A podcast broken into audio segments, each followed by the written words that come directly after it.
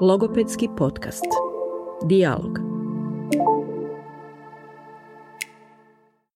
Danas je s nama u dijalogu Oliver Lušić. To je kapetan Hrvatske reprezentacije gluhih u rukometu.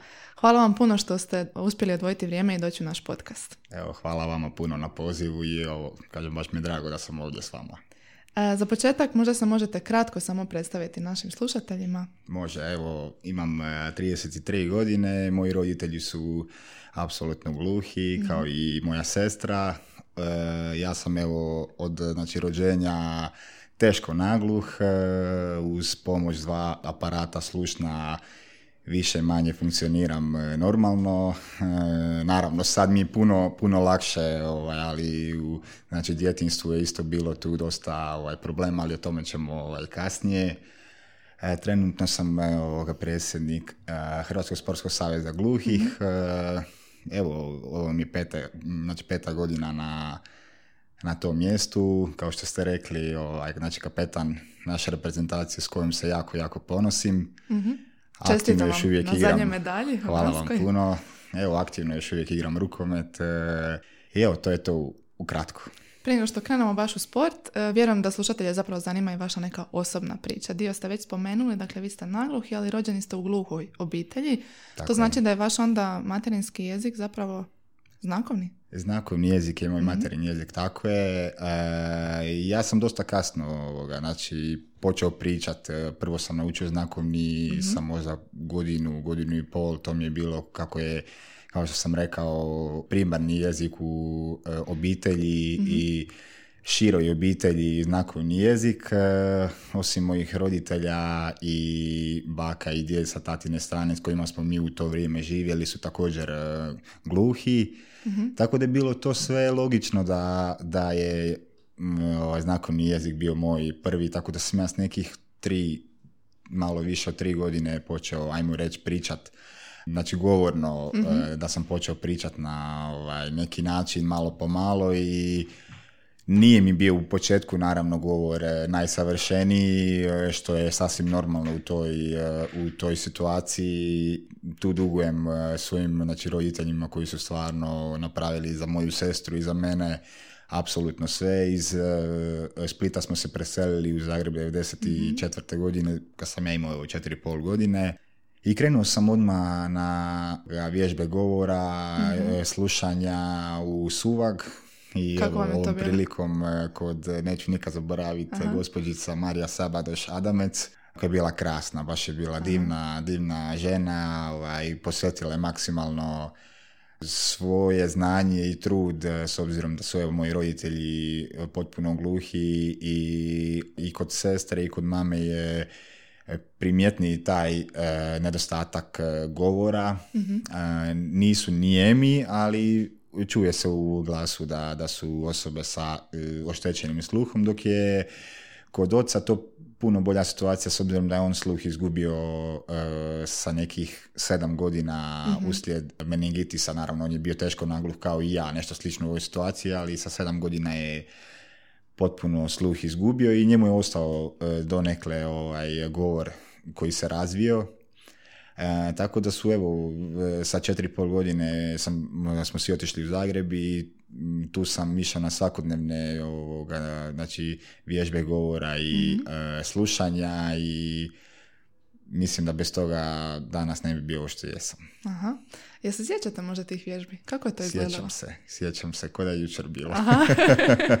Sjećam se, e, pa nisu mi bile normalno najdraže, ovoga, nervirale su me, mislim tako i svako dijete, ovaj, ali danas kad se vratim, e, stvarno mogu biti zahvalan e, profesorici Mariji. Bilo je tu jako puno, dosta sam miješao glasove F i V, i tako te neke slične č i š, e, ne znam, e, onda smo dosta smo radili, dosta smo čitali, dosta smo vježbali govor, tako da bi ona preklila usta, da se ne naslanjam samo na čitanje Susana, već da e, razvijem i slušanje. E, moram reći da bez aparata jako, jako loše čujem. E, onda sam čuo možda malo bolje, nego danas, ali kao i što svi znamo da sluh, e, nažalost, se ne može, ovaj, kao i vid, poboljšati preko noći i može samo ići prema, prema dole, ali ovaj, živimo u takvom vremenu da tehnologija, hvala Bogu, je na našoj strani i bez aparata mislim da bi bio izgubljen e, stvarno u mhm. ovom svijetu, normalnom svijetu, ajmo tako reći. E, I te vježbe su mi stvarno jako puno ga pomogle i vidim da, mislim da fali danas jako puno tih ovoga, znači, logopeda i vidim i, i po kako sam u ovoga savezu dosta se uh, susrećem sa znači, roditeljima koji, koja imaju pitanja gdje, šta, kako. Mm. Tako da mi je drago evo da smo tu i da uh, osvješćujemo ljude o, ovom problemu pod navodnike koji mm. nije nepremostiv. mm Jako lijepe riječi, moram priznat. Hvala. Htjela sam možda da se kratko samo vratimo. Dakle, vi zapravo dolazite iz pretežito gluhe obitelji. Tako je. Kakve su bile reakcije kada ste se vi rodili kao nagluha osoba, a ne kao potpuno gluha? Pa evo, počet ću od priče ovaj, kako mi sestra se rodila gluha i sve i onda majka kad je ostala drugi put e, trudna, e, doktori su rekli, čak su e, preporučali da se prekine ovaj, mm Mislim, to je meni nevjerovatno, ali nažalost je istina i moji, moji su rekli ne, ne dolazi u obzir. I oni su bili već spremni da će se roditi e, još jedno dijete, da ću se ja roditi, da ću biti potpuno gluh. I oni su primijetili tako, kad sam, ono, kad sam se rodio i sve, da ovaj, na neke e, zvukove bi se obazirao, na neke ne. A susjeda mi je bila medicinska sestra i ova, jako dobra žena i koja je jako voljela moje roditelje i ona je čak naučila znakovni jezik i ona bila je ovaj, na pomoć mojim roditeljima i tako, ne znam točno koliko sam imao, možda par mjeseci, šest mjeseci najviše. I kaže ona, ajmo mi napraviti jedan test. I uzela je dva poklopca i ja bi spavao. Ja sam spavao u boravku i ona je došla ispred boravka u hodniku i lupila je dvije, dvije ovaj, ta dva poklopca i ja sam se probudio. I tu je onda, evo, su prvi put moji zapravo vidjeli i onda naravno svi su počeli plakat od sreće da je bar ovaj, neko u obitelji ima nekakav e, ostatak sad koliko, šta, kako, se, poslije se e, ispostavilo da imam e, oštećenje sluha zamjetno i dosta veliko na oba uha, ali dovoljno da mogu e, funkcionirati na nekakav normalan način. I mislim da nikad ne bi se mijenjao za poziciju koju trenutno jesam jer imao sam stvarno krasne roditelje i sestru i njihovu podršku i ja sam bio zapravo od malih nogu neka produžena ruka kako sam, kako sam ovaj, mogao i telefonski ovaj, razgovarat e, vrlo rano sam počeo sa svojim roditeljima ići kod doktora. mm A je li to e, teret biti stalni prevoditelj zapravo od tako mala dobi? Pa meni to normalno. Meni to mhm. nije, meni to nije ništa i dan danas meni zna žena pitat pa dobro e, možeš li ti malo e, mhm. nekad e, ono stat da, da. nisi ali meni je to normalno, meni, to stvarno nije nikakav napor niti problem jer ja sam naučen od malih nogu da da sam sa svojim, i ne samo sa svojima, već i svakoj osobi koja ne čuje, kojoj treba pomoć, evo, na primjer, sestra mi živi u Splitu, ja kad sam u Zagrebu, ona meni zna poslati poruku da joj naručim picu, da, mm. znači, onda, ono, bude neka, ovaj, kad sam na piću s nekim i onda ja naručujem picu za Splitom i onda me gledaju, ej, pa nisi ovoga dole, nego si tu u Zagrebu. E, to je jedan samo primjer, ima ih jako puno od e, naručivanja kod doktora, od, mm. e, kod pedikera i tako sve, sve to ja i dan danas obavljam e, za svoje roditelje i za prijatelje, e, sportaše, sportašima sam ovoga, isto produžena ruka kod ovoga, komunikacije sa trenerima, na sastancima kad god treba, jako sam predsjednik što bi u neku ruku bilo ovaj, znači logično da meni prevode, ali ja sam najčešće taj koji prevodi svojim e, suradnicima. E, doći ćemo i do dijela ove komunikacije sa vašim suigračima. Još me zanima kratko samo uh, u obrazovanju. Kako je to teklo, kako je bilo vaše iskustvo školovanja u Hrvatskoj? Pa od vrtića preko osnovne škole stvarno mogu reći da sam imao jako lijepo ovoga, djetinstvo, prepuno razumijevanja naravno. Uvijek je bilo pojedinaca i uvijek će ih i biti koji su na radno radne načine ismijavali mm. e, moj problem e, u komunikaciji ili ako bi nekad trebao i dva, tri puta pitati ako nešto nisam čuo, pogotovo ako bi bila negdje buka i sve, ali učiteljica u nižim razredima i stvarno su prema meni se odnosili sa puno poštovanja. U srednjoj školi je to bilo malo manje, moram mm priznat, bilo je malo manje, ali sam imao ga, izvrsne prijatelje u razredu koji su, jer ta sam i puno više počeo e, ozbiljnije se baviti sportom, e, znači rukomet je već bio ajmo reći, u prvom planu, onda me dosta nije ni u školi bilo i, i tu moram istaknuti stvarno ovoga razrednika koji je bio fenomenalan, koji je tu bio zapravo na mojoj strani, pomagao i moje prijatelje iz razreda koji su tu uskakali, ovaj, stvarno pomagali, tako da puno je lakše u današnje vrijeme kad su dostupni prevoditelji i možda meni ne bi trebao svakodnevno, ali u nekim tim situacijama bi mi jako dobro došao. uh S kakvim ste možda preprekama susretali onda tijekom obrazovanja? Nerazumijevanje. To je, to je primjer e, engleski. Aha. Engleski mi je bio dosta problematičan. E, i u osnovnoj i u srednjoj školi i teško mi je zamjeriti e, tim učiteljima i profesorima, možda sam im ja bio prvi takav, ajmo reći pod navodnike, slučaj e, da jednostavno ne mogu, puno mi je lakše kad čujem hrvatski jezik i, mhm. i neke riječi ja ne čujem ali ih prepoznam recimo od e, pet riječi u nekoj priči i ja, meni je dovoljno da, ih ja možda dvije, tri čujem mhm. i onda ja povežem kontekst priče. mm A u engleskom mi to nije bilo moguće i onda mi je tu sam se susretao sa jako puno ovaj, poteškoća i nerazumijevanja od strane profesorice koja bi rekla kako evo e, matematiku hrvatski možeš kako engleski ne možeš. Da. Tako da, ali uz puno truda, napora sam i to uspio, naravno, ne s odličnim, ali ono, e, dobar, vrlo dobar. Ja sam pojasniti onda učiteljici, e, profesorici.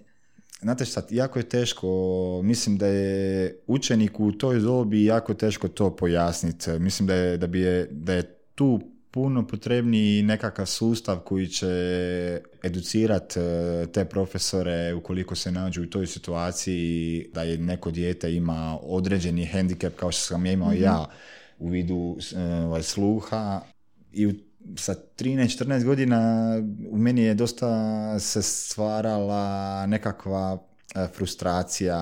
I onda bi ja to možda na krivi način prezentirao, mhm. ja bi se možda naljutio i tu bi dolazilo do, do nekakvog, neću reći, nije nikad bilo sukoba, niti ovaj, znači, svađe, ne daj Bože, nego jednostavno u meni se nakupljao taj, mm. taj, taj neki, neka uh, ljutnja i sve, a mislim da se to sve moglo izbjeći sa normalnom komunikacijom koju najčešće u ovom slučaju rade roditelji, ali ja sam imao, kao što znate, imao sam uh, gluhe roditelje koji nisu mogli razgovarati sa profesorima, učiteljima i prezentirati jer nisu ni oni u biti shvaćali bit, bit problema. Tako da sam ja zapravo prošao više manje to sve sam. I koliko god bilo teško u tim trenucima, moram reći da mi to danas jako, jako puno znači, da me to danas formiralo i učvrstilo kao, kao osobu i kao čovjeka. Mm.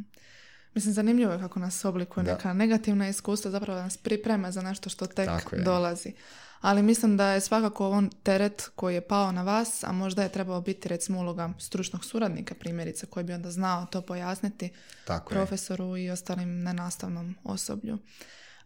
Zanima me budući da smo rekli da je vaš e, materinski jezik znakovni, ali pretežito se služite barem u poslovnom e, okruženju govornim. E, koliko je teško se prebaciti s jednog na drugi, tipa što preferirate? Koji vam je jezik draži? Pa tu uopće nema dileme. Puno mi je draži, jednostavniji i, kako ja volim reći, e, osjećajniji. mm Znači, kad pričam na znakovni, definitivno. mm Znači, ta komunikacija sa puno emocije, gdje jednostavno možeš u govornom je, mislim moramo e, shvatiti da govorni nema puno veze sa znakovnim jezikom. mm kao što sam i nekoliko puta naglasio, e, govorni jezik se sastoji od jako puno veznika, jako puno tih E, riječi, ne znam, e, međutim, ipak mm i tako, te to kod gluhih je, dosta ograničeno. Oni, ja bi, ja, bi, ja bi čak se usudio reći da je puno jednostavniji, lakši, komunikativniji i taj međunarodni znakovni jezik koji se, koji se razlikuje od, e, od našeg znači, hrvatskog jezika mm znakovnog sa kinezima, sa japancima bez, bez problema znači, mogu razgovarati dok je govorno ipak e, otežano sa kinezima pričati na engleski ili s japancima i sve, ali to je, to je naj, najbanalniji, ali i najbolji primjer e, kako je, koliko je jednostavniji e, i naravno kako sam dosta emotivan, dosta sam emocionalno osjetljiv, tako da znakovni mi je puno draži. mm Mislim da je sad dobar trenutak da zapravo razlikujemo ta tri pojma. Znakovni jezik, govorni jezik i simultana znakovno-govorna komunikacija. Rekli smo dakle da znakovni govor nema puno veze jedan s drugim. Znam da recimo ja sam držala dosta edukacija za studente medicine i mm drugog uh, zdravstvenog tipa i naziv je bio dakle kako komunicirati sa gluhim pacijentima. Pa smo se upoznavali naravno s kulturom gluhih, sa znakovnim jezikom i slično. I onda im uvijek moram reći, ali znakovni jezik je pravi jezik i nije nastao kopiranjem govornog, iz preslikavanjem dakle iz govornog u znakovni, niti je sintetičan. Dakle, to je pravi jezik koji je došao od zajednice glukih. Tako je. I onda dođemo do dijela gdje im kažem da postoje dakle, puno različitih znakovnih jezika, da nije samo jedan. I onda me svi gledaju bljedo. I uvijek je isto pitanje, ali zašto? Zašto ne postoji samo jedan? Zašto mora postojati toliko puno? Uvijek me gledaju na način da je to zapravo prilika da postignemo jednu nadregionalnu globalnu komunikaciju sa jednim znakovnim jezikom. I onda ih ja pitam, pa dobro, biste li se vi odrekli svog hrvatskog jezika i da do kraja života samo govorite na engleskom? Najbolji primjer sa dali. I onda mi na početku kažu, pa da. Zašto ne? I onda krenem, ok, ali nije da gubite samo mogućnost komunikacije na materinskom jeziku, što je već veliki komad nečega, je već gubite sve ono što počiva na jeziku. Dakle, gubite umjetnost, poeziju, kazalište, dio e, identiteta nestaje. Identitet e, mm. gubite, apsolutno. To je upravo na ovom pragu, ovaj, smo imali nedavno raspravu u jednom društvu. mm kod nas isto tako je bilo slično pitanje od jednog mog e, prijatelja dragoga, pa zašto u svijetu, evo, koji je počeo učiti znakovni jezik, Aha pa zašto ja sad ovo i sad ja odem s vama na svjetsko prvenstvo i ja ne mogu pričati s nekim drugim. A ja mu kažem, ali zato postoji međunarodni znakovni jezik koji je kao u govornom je engleski, ajmo reći, svjetski jezik, tako i kod nas postoji međunarodni znakovni jezik. Hrvatski znakovni jezik isto tako ima kao što i govorni ima svoje, svoja narječja mm I e, na jugu, na sjeveru i sve tako i tu se razliku, nisu to tolike razlike kao u govornom, ali opet su neke sitne razlike u znaku, na primjer, za lopta, mm ne znam, za auto, neko kaže, neko pokaže s jednom rukom, neko sa dvije ruke, ali ono, to nisu neke ogromne razlike kao što su recimo u ovaj, znači, govornom načinu komunikacije a, i mislim da onaj ko nauči hrvatski znakovni jezik, e, znakovni općenito, da mu je i puno, puno lakše onda naučiti a, međunarodni znakovni jezik. mm I druge znakovne jezike. Tako je. Da. Uvijek mi je to bilo zanimljivo. Kad krenem spominjati, onda znači morate se odreći i Ujevića i Cesarića i Olivera i sve. Onda kao krenu razmišljati i onda kao, hm, vidim da im se otvori jedna druga perspektiva na to sve. I na koncu kažem, pa dobro, je vam slađe opsovat na hrvatskom ili na engleskom? I onda kao, a, da, da, da. Je, je, istina, onda shvate tu emocionalnu dimenziju koju zapravo jezik nosi. Jer gubitkom jezika zapravo nestaje srž jednog postojanja na razini pojedinca, ali i na razini zajednice. A vidite i sami koliko tu znači ta e, emocija. mm kod gluhih je, ja uvijek kažem, primarna ta emotivna strana. Mm. Ja uvijek volim reći, to vidim i kroz svoje roditelje i kroz jako puno gluhih i u ekipi i u sportu, ako si fair i korektan prema gluhoj osobi i budeš pošten i daš mu tu emociju koju, koju osoba osjeti, gluha, nagluha osoba osjeti, ona ti to vrati puta deset. I mislim da je tako i meni bilo i vidim da je to jako, kod jako puno gluhih i čak bi rekao da je, da je to nepisano, nepisano pravilo. I to, je, i to je nešto... Zašto je to tako? E, zato što, nažalost, e, gluhi, koliko god mi to skrivali, negirali i sve, gluhi se osjećaju vrlo često manje vrijednima. Mm. Ja to vidim e, i kroz, kao što sam rekao, i kroz prizmu svojih roditelja, više kod nježnijeg spola. Mislim, teško je to sad u ovom e, trenutku, ali ono što je što mogu reći je da situacije s kojima se susreću svakodnevne, te manja komunikacija, a, svi ćemo se složiti da je komunikacija mm. ta interakcija među ljudima broj jedan, ta mm. znači govorna komunikacija bez toga danas a s gluhima je, ono, baš sa gluhima jako teško, tako da oni se često osjećaju izoliranim, e, osjećaju se odbačenima, osjećaju se možda manje vrijednim i, se, i onda oni kad vide tako da neka osoba se potrudi, mm uloži malo truda i, a još ako se nauči neke osnovne ovaj, znači znakovnog jezika, mm to je takva sreća za, za osobe koje, koje ne čuju i kao što sam rekao, vratit će vam to ono puta deset. Je li sport kod vas možda doprinio tom osjećaju vrijednosti, inkluzije? Sport je najbolji alat za, za integraciju u društvo, okolinu.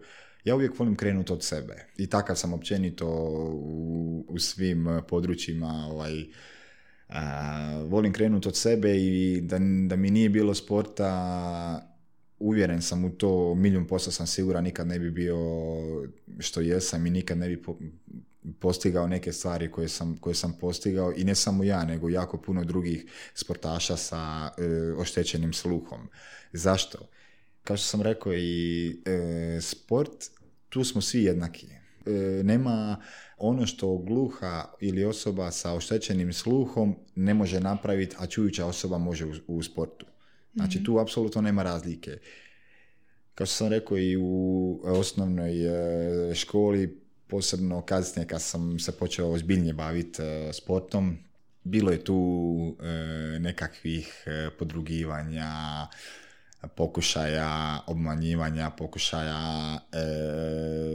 da, se da mi se nametne nekakva misao da sam manje vrijedan, da mhm. neke stvari ne mogu, bio je, ne u mom slučaju, ali jako, jako puno slučajeva znam gdje su profesori iz razno raznih predmeta, posebno iz tjelesnog, rekli e, učeniku koji ima problem sa sluhom, e, ne možemo objasniti ili ne želi da, da nešto on krivo napravi, onda najjednostavnije uh, sjedni ti sa strane, dobit ćeš četiri ili pet i, i znači to je, to je ono, neoprostiva greška. To se ne smije uh, ni u kojem slučaju raditi.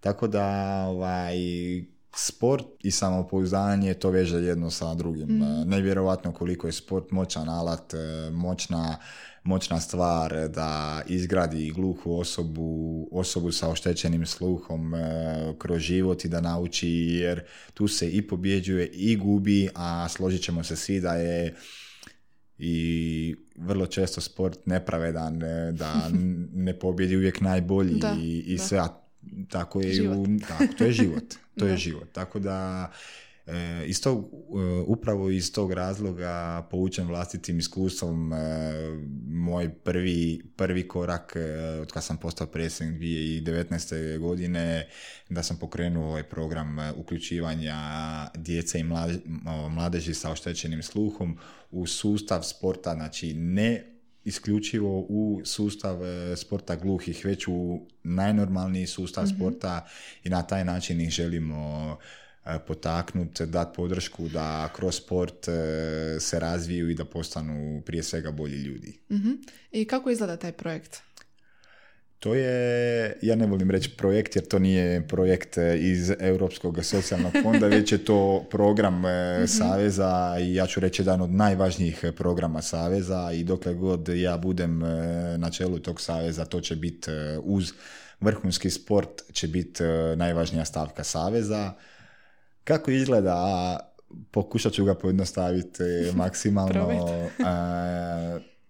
kako se škole za djecu sa oštećenim sluhom zatvaraju, djeca pohađaju normalne, normalne škole sa čujućom djecom, što je ovako kad vidimo na prvu ruku, wow, super, mm odlično. I je, pohvalno je, a s druge strane pojavljuje se jako puno mana, mm nedostataka, a jedan od glavnih je upravo taj da mi gubimo vazu, pojavljuju se ti problemi oko komunikacije i ta djeca često budu izolirana, često budu odbačena možda malo pre, pre, pre gruba riječ, ali vrlo često tako i je. Mhm. I onda smo mi osmislili taj program e, tako da mi nađemo, okupimo, stvaramo bazu te djece i kroz naše programe e, naših e, stručnih osoba trenera i imamo i prevoditelje naravno za djecu kojoj trebaju znači e, komunikacijski posrednici mm naravno ne trebaju svima. Da pronađemo njihovo mjesto u, u sportu afinitete prema određenom sportu naravno nisu sad djeca za nogomet, rukomet, mm. ima i njih u šahu, imamo njih u ovaj, ono, jako puno sportova i nakon što vidimo i naravno e, već ima neke djece koje su uključena u e, nekom čujućem klubu gdje mi dajemo podršku, dogovaramo suradnju sa tim klubovima da im se omogući besplatno bavljenje sportom u suradnji sa tim klubovima jer najčešće u velikom broju e, slučajeva da djeca uz e, to što slabije čuju idu i na razno razne terapije, da li logopedske, da li senzorne i sve i to sve košta. I svjesni smo da je to današnjim, u današnje vrijeme jako teško podmiriti sve te financijske aspekte i zato mi tu nastupamo i moram reći da sam jako ponosan na ovaj program jer je općenito cijeli program e, besplatan e, za, za e, svu našu djecu. I ono s čim sam ja posebno stvarno najsretniji, a to je kamp koji je po prvi puta održan prošle godine, nastavio se i ove godine u Zadru. mm Prošle godine brojala nekakvih 45 djece, Ove godine smo već bili na 75. O, Od toga je bilo 60 e, djece sa oštećenim sluhom, a uključili smo i 15 braće i sestara koji normalno čuju. mm Zašto smo to napravili? Upravo zato da pokažemo da nema razlike između e, djece sa oštećenim sluhom i oni koji čuju normalno. I što mi je posebno drago da nam je podršku došao dati e, državni tajnik mm gospodin Pavić e, i ono što je najljepše u cijeloj toj priči kad me pozvao sa strane rekao Oliver mi možeš reći molim te ko tu čuje ko tu ne čuje ja kažem e točno sam ja to htio da se ne vidi jel ti sad jasno da nema, mm nema opće razlike između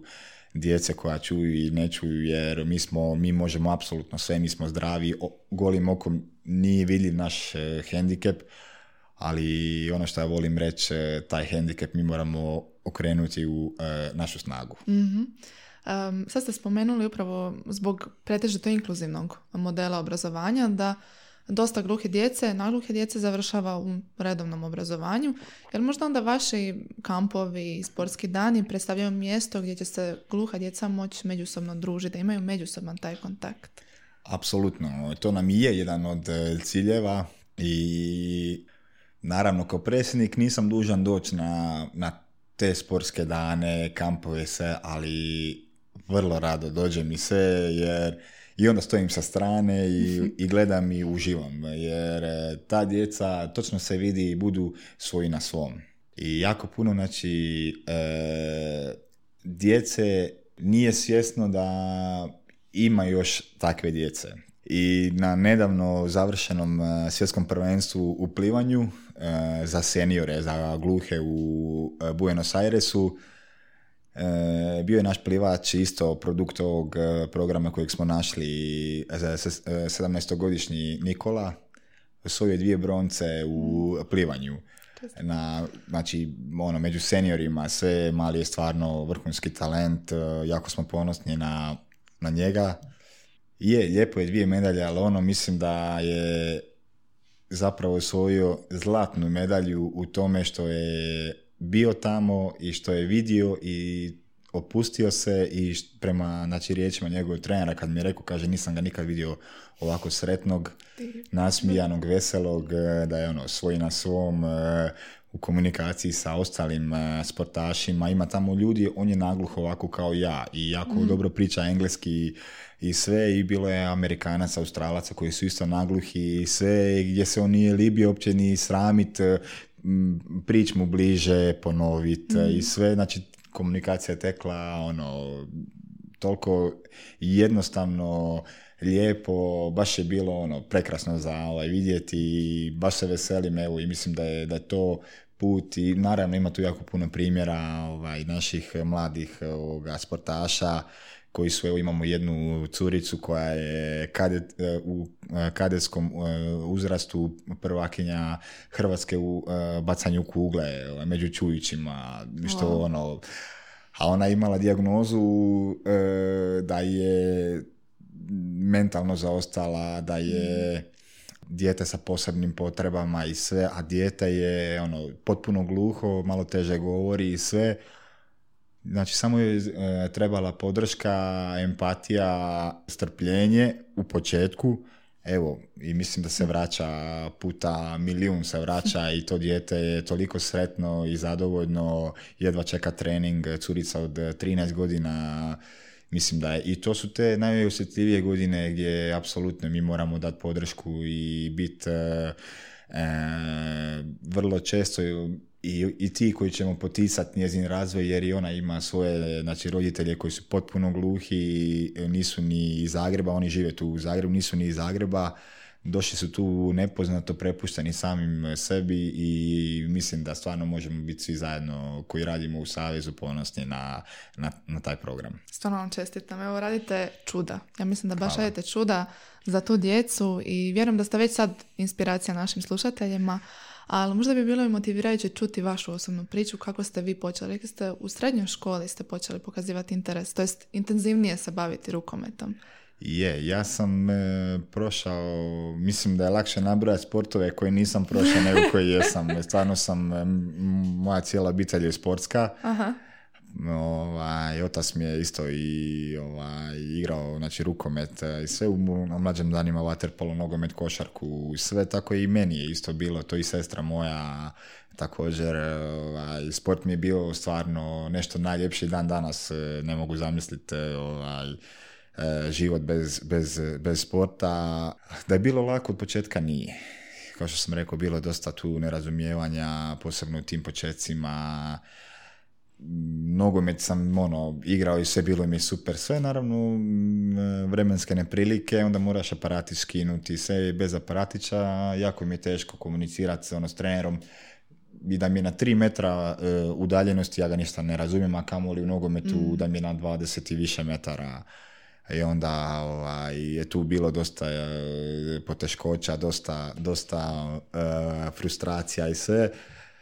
I onda sam se evo našao u rukometu u 2003. kad su naši osvojili svjetsko prvenstvo u Portugalu, ona slavna generacija Balić, mm. Metličić, Lasković, sad sam ja ovaj, zapravo počeo igrati rukomet u prvom mjesecu i naravno kako to biva, ekipa je bila tu iz škole, ovaj, e, smo krenuli zajedno e, i dan danas sam evo sa tim prijateljem s kojim sam krenuo i kumski povezan. Aha. Ovaj, e, I naravno tu je veliku ulogu odigrao i trener koji je stvarno bio sve što bi svaki trener trebao biti u toj osjetljivijoj dobi uh, ono, sedmi, osmi razred, mm. stvarno krasan trener, prije svega pedagog. Tako da sam tu odlučio ostati u ovaj, znači, rukometu, tu su bili nekakvi moji počeci I on sam vidio da, da, možda i bude nešto od mene u tom rukometu s obzirom na ovaj, uspjehe koje smo počeli postizati kao ekipa. I to je ozbiljnije krenulo u srednjoj školi, prvi, drugi ovaj, razred srednje škole gdje sam počeo participirati sve, sve više i više. Igrao sam i za čujuću reprezentaciju, mm kadetsku, pa juniorsku ovaj, ta znači, generacija i dan danas sam s njima jako, jako ovaj, ostao dobar. E, svi smo evo, danas prijatelji, znamo se vrlo često ovoga, naći, e, ovaj, popit pića i sve i mislim da je to zapravo najveća vrijednost sporta e, što upoznaješ razne kulture, stječeš nova poznanstva, mhm. prijateljstva i zapravo E, educira stalno ljude i vjerujem da sam ja isto jako puno ljudi su na mom primjeru naučili i shvatili da, da, da mogu i više nego što misle. I kako ste onda došli do hrvatske reprezentacije gluhih? Pa evo, meni je, kao što sam rekao, tata, ovaj, otac je igrao za znači, reprezentaciju gluhih i ja, ono, kad sam imao i 12-13 godina, kad sam njih gledao, meni je to bilo, kad ću ja, kad ću ja, kad ću ja, ja sam živio za, za dan kad ću biti s njima, E, naporno sam ovaj, trenirao i nikad mi nije bilo teško otići na trening, stvarno sam uživao, obožavam trenirat. A, meni je to nekakva vrsta higijene, ovaj, kao što neko ono, mora ići spavat, mora oprat zube, tako ja moram otići na trening. Tako da nije uopće bilo izbora, niti opcije da neću igrati za znači, reprezentaciju, to mi je bilo, ovaj, to mi je bio san snova. I Bogu hvala, sam uspio. I danas ste kapetan. Danas sam kapetan. Kako se razlikuju obaveze čujućeg i nagluhog možda kapetana? Postoje razlika uopće? Ne postoje. Ne postoje. Baš sam neki dan pričao sa našim izbornikom Marijom Sirotićem, koji je isto vrhunski trener, prošao je, bio je pomoćnik eh, Lini Červaru, bio je u vrhunskim klubovima, igrao je dva puta u finalu Lige prvaka, začujuće normalno i sve i i baš su me sad e, dojmile njegove riječi kad je rekao kruna moje karijere nije ni Liga prvaka, nije ni već bit izbornik vama.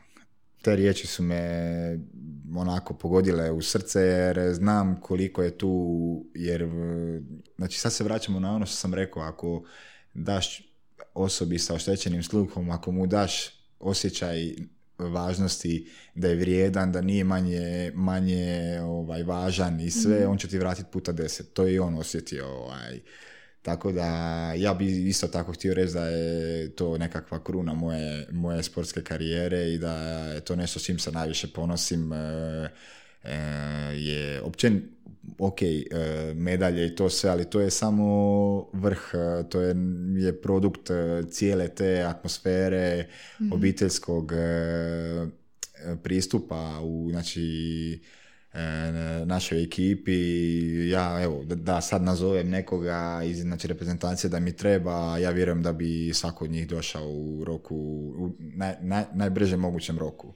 I mislim da je, da je to prvi preduvjet za sve kako ste uspjeli ostvariti tu neku obiteljsku atmosferu među tihim paklenima, piše mi ovdje. Je, je, je. pa tradicija je, tradicija postoji u općenito sportu gluhih, a kod nas je to ovaj, znači rukomet koji je najtrofejniji e, i ne samo u sportu gluhih, nego i općenito u cijelom e, hrvatskom sportu, jedan od naj, najuspješnijih kolektiva. Ovaj, pa mislim da je prvi preduvjet svega e, disciplina. Znači, bez discipline nema ničega. To su sve obiteljski ljudi koji treniraju, e, trude se, koji su naučili kroz život da uvijek moraju dati više od maksimuma da bi, mm. da bi, da bi uspjeli u nečemu.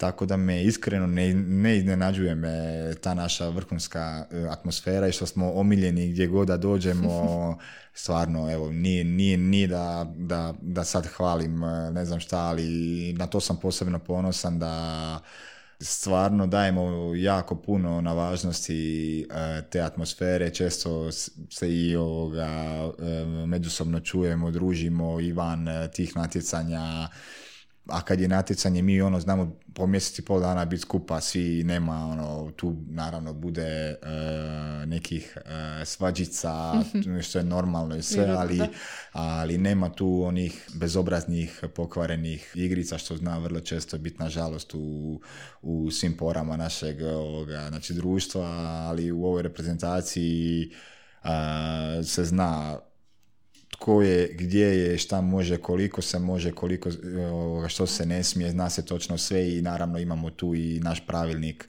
interni za kašnjenje, za, mhm. za ne znam, bilo kakve nepodopštine i tako da, da ovoga, toga se držimo i evo, stvarno mogu biti ponosan na, na to. Jel postoji ikakva onda razlike između gluhog i čujućeg sporta? Kako izla... Jel postoje neke razlike u treningu, u takmicama? Ne postoji. Ne postoji jedino što je komunikacija između recimo trenera i sportaša sa mhm. oštećenim sluhom, tu treba biti malo, malo ovoga, strpljiviji možda ili tako u objašnjavanju nekih stvari. A što se tiče samog natjecanja, ajmo reći, nema apsolutno nikakvog, nikakvog, e, znači nikakve razlike, osim recimo u nogometu kad sudac da znak, i glavni sudac isto ima onu zastavicu što ima pomoćni sudac. mm Kad on da znak, maše i sa, i sa tom mm zastavicom, da, jer e, mi se baziramo na, e, na vizualnoj e, percepciji, dok kod, ajmo reći, normalnih, u normalnom sportu, kad sudac da znak, ti, ti čuješ i da. Kod, i to je ta, ajmo reći, jedina razlika. Je li postoje nekakve specifični problemi i prepreke koje otežavaju uključivanje gluhih u sport i kako to možemo promijeniti? Postoji, postoji i to je ta vrlo često, ne bi čak rekao nerazumijevanje trenera, strah e, od suradnje sa kako će mene sad sportaš čut, kako ću ja njemu sad objasniti. E, ne bi rekao da je, da je problem u tome što ta osoba ne želi ili ne smije, već ta osoba ne zna.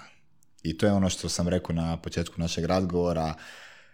Mi smo počeli raditi na educiranju prije svega profesora tjelesnog u školama. Imamo jako dobru suradnju sa Hrvatskim školskim sportskim savezom, Hrvatskim akademskim savezom gdje na njihovim simpozijima, na njihovim e, tim e, sastancima educiramo profesore TZK, trenere, studente, studente ovoga e, Osačkog kifa mm Zagrebačkog gdje postoji predmet parasport i sport gluhih, mhm. gdje mi educiramo njih svih da jednostavno treba samo malo empatije i uh, strpljenja u početku komunikacije sa osobom koja ne čuje. I to je sva, sva mudrost e, i naravno ukoliko i naravno mi smo tu, znači Hrvatski sportski savez gluhih sa trenerima, e, prevoditeljima, ako bilo kome treba bilo kakva podrška, mi smo tu i znači jedino je ajmo reći, ta poteškoća na početku je ta komunikacija, ali kad se ona savlada, kad sportaš i trener ovladaju i, vide na koji način oni mogu komunicirati, onda je samo ovoga, znači, nebo granica. Jesu uh, polaznici tih edukacija zainteresirani i otvoreni prema tome što vi predajete i govorite? Jesu. Moram priznati da jesu. Sve više i više. Naravno, u početku postoji uvijek malo otpora. mm ne bi rekao iz e, nekih razloga, nego jednostavno ne znaju. mm Iz neznanja, onda mi to njima prezentiramo, e, elaboriramo im lijepo sve, objasnimo na koji način, kako mi radimo, zbog čega, zašto, E, je važno da ta djeca imaju barem u, u početku taj poguranac, e, tu podršku da im olakšamo prijelaz, da se oni oslobode, jer vrlo često se desi da je dijete sa oštećenim sluhom vrlo vrlo često istraumatizirano sa nekim negativnim iskustvima, mm. podrugivanjem i onda ima i strah od nepoznatog, strah od e, prihvaćanja okoline, strah od, e, od neuspjeha. Mm. To je vrlo često kod djece sa oštećenim sluhom. Zato smo mi tu i, i kad se desi ta nekakva, ajmo reći pod navodnicima, kriza, mi smo ti koji tu stanemo uskočimo, pomognemo tom djetetu, da li je e, u smislu da prevedemo, u mhm. smislu da damo podršku, je li to neka riječ ili je to ovoga, da popričamo sa trenerom, da mhm. vidimo ako postoji bilo kakav problem i sve. Tako da za sad se to pokazuje kao pun pogodak, ja vjerujem da će to i dalje nastaviti tako. Odlično, baš ste pravi vjetar u leđa za ove pojedince. Um, htjela sam vas još samo pitati za kraj, je li moguće da se možda zainteresirani slušatelji uključe u taj vaš program? Primate li prijave tijekom cijele godine kako bi se djeca mogla uključiti u sport? Naravno, znači Hrvatski sportski savjet gluhih e, stoji na ovoga, znači raspolaganju, kako ja volim reći 024 mm za bilo kakvu, prije svega e, djeci i mladim e, osobama sa oštećenim sluhom stojimo na raspolaganju kako god možemo pomoći uvijek, a i svim e, zainteresiranim stručnim osobama, ljudima, da li su to treneri, volonteri, Znači, logopedi e, su vrlo, vrlo često ovoga, bitna karika u toj priči. E, naravno, tu smo svi, mislim da je nama svima bi trebao i mora biti zajednički interes, a to je a to su djeca i mm. mladi sa oštećenim sluhom, da im osiguramo i omogućimo što bezbolniju e, integraciju u društvo i okolinu i daj Bože da jednog dana postanu pravi ljudi, uspješni ovoga, u sportu jer šteta bi bilo da ne iskoriste e, zakonske ovaj, beneficije i e, prava koja im pripadaju jer evo prema zakonu o sportu u Hrvatskoj mi smo kao Hrvatski sportski savez gluhih je potpuno znači, ravnopravan sa e, Hrvatskim olimpijskim odborom i e, znači, Hrvatskim paralimpijskim odborom. E, sva prava koja oni imaju imamo i, i mi i tu se ni, ni po čemu ne ovoga, razlikujemo i mislim da bi još jednu stvar je važno napomenuti, a to je da nas vrlo često miješaju sa parasportašima, sa, mm. paralimpi, sa paralimpijcima, a mi ne da nemamo nikakve veze s njima, nego jednostavno ne možemo, niti oni mogu kod nas, niti mi, mi možemo kod njih, zato postoje e, odvojene olimpijske igre za čujuće, paralimpijske mm igre i tako i e, olimpijske igre gluhih e, koje su sljedeće 2025. u Tokiju i nadamo se i nadamo se novim sportašima, mladima i ono što je E, ajmo reći prvi, prvi ovaj, prvo natjecanje, prvi ovaj, nekakav e, opipljiviji je da su svjetske igre mladih u prvom mjesecu u Sao Paulu u ovoga Brazilu. Mm i evo s ponosom mogu reći da putuje sedam naših mladih sportaša koji su svi iz ovog programa e, od 14 do 18 godina. I žao mi je za ovih par sportaša koji, koji imaju 13,5 ili su prešli 18 ali evo, stvarno možemo biti evo, svi zajedno ponosni na, na to. Sjajno, baš evo kao što sam rekla, radite jako veliku promjenu u životima tih mladih ljudi i ne sumnjam da će sve ovo proći sjajno kao što su mnogi mediji pisali niste čuli za poraz. Tako je, tako, je, da. tako je. Hvala vam puno Olivera što ste došli, što ste odlučili podijeliti svoju priču. Znam da možda ponekad nije lako, ali vjerujem da ste prava inspiracija. Hvala vam puno na pozivu. Evo, e, imamo mi još tu jako puno i evo, mislim da ćemo se još koji puta ovaj, susresti i, i svim ljudima koji, koji, koji žele se mogu javiti. Biće mi drago. Hvala vam puno. Slušali ste dijalog i slušamo se ponovno iduće srijede.